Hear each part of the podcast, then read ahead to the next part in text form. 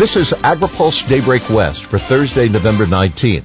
Good morning. I'm Jeff Nalley. Here's today's headlines. A surprise budget windfall.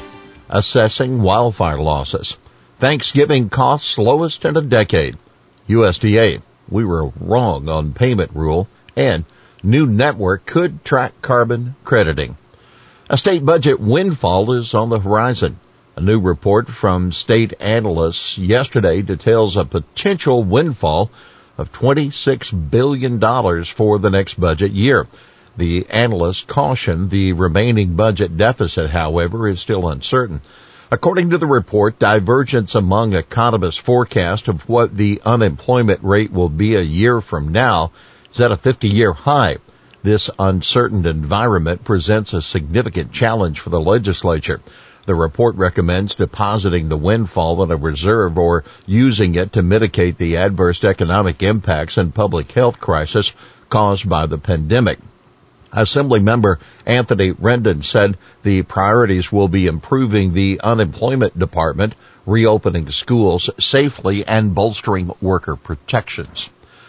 Legislative hearings are informing future bills. With the elections passed and the legislature reconvening next month, informational hearings have ramped up in both houses. The discussions will add new policy angles and build steam for previous efforts for the next legislative session. The Assembly Labor and Employment Committee, for one, heard testimony this week from several farm worker organizations and labor groups on impacts of COVID-19. Calls to action included hazard pay, paid sick leave for undocumented workers, and housing support. Other committees are taking up issues related to food assistance, recycling markets, and wildfires. Johansson details wildfire impacts. Assemblymember Robert Rivas of Salinas packed an ambitious agenda into his first hearing as the new chair of the Assembly Ag Committee. Among the many panelists, California Farm Bureau President Jamie Johansson ran through the many ways wildfires have ravaged the industry in recent years. Of note, Sonoma County farmers have submitted 1,500 applications for help with damages since 2017. Crop losses due to smoke and ash from the LNU lightning complex will cost hundreds of millions. One farm had nearly $2 million in damages from the 2019 Maria fire after a public safety power shutoff prohibited them from irrigating the trees ahead of time. Nearly 70% of farmers in a survey reported a lack of available N95 masks for workers this year. Insurance premiums have jumped from 8,000 to $36,000 for some policyholders while others lost coverage completely. It's a somber reminder of how California agriculture is different, said Johansson, and how the inability of responsible agencies to understand the unique needs of the industry has resulted in arguably avoidable tragedy. Thanksgiving outlook. Smaller, but cheaper. Americans are cutting back on Thanksgiving plans because of the COVID-19 pandemic. But the good news for consumers is that prices for the turkey and some of the trimmings will be lower. According to the American Farm Bureau Federation's annual survey, dinner for 10 people would cost $46.90, down $2 and a penny from last year and the lowest cost since 2010. A 16 pound turkey will cost $19.39 on average, $1.21 down from last year. Prices for whipping cream and sweet potatoes will also be lower.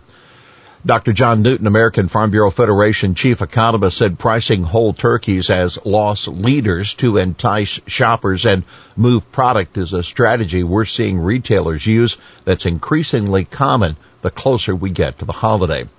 By the way, there are still many people in need as the pandemic worsens. According to an analysis of the latest Census Bureau data, about 10% of households, or three and a half million, are not at all confident they'll have enough food over the next four weeks. Just 44% of households with children are very confident that they can afford what they need. USDA payment limit eligibility rule was a mistake. USDA officials insist they goofed when they released a rule in August that required family members to start meeting management time requirements to qualify for commodity program payments. USDA released a correction yesterday to an August rule that had expanded the eligibility requirements. We immediately realized that language was in there and frankly immediately went to work to make a correction. Farm Service Agency Administrator Richard Fordyce said. Keep in mind, Leaders of the National Sustainable Agriculture Coalition don't believe USDA's claim that it made a mistake. Issuing this correction to a final rule flouts congressional intent, invites legal challenge, and provides a windfall for the biggest, most complex farming operations while ignoring real family farmers who need the assistance, said NSAC Policy Director Eric Deeble. Bayer Ally aims to track commodities. A new blockchain network is being built as a first of its kind method of tracking farm commodities from the seed to the market. BlockApps, which developed the Trace Harvest network with agribusiness giant Bayer, says the system could be used to track carbon crediting as well as food safety recalls. Sid Seifkin, BlockApps Director of Business Development for Agriculture, so the network also will aid in gathering information on agronomic practices that may be recommended or required for production of specialty products such as high oleic soybeans, for example. Michael Perilous, Bayer Crop Science Digital Strategy and Growth Lead says using trace harvest in production has allowed us to drive operational efficiencies, create value, and have greater visibility, transparency, and compliance throughout the entire food supply and value chain. Forest Service acts to ease NEPA reviews. New Forest Service regulations will expand the number of activities exempt from review under the National Environmental Policy Act.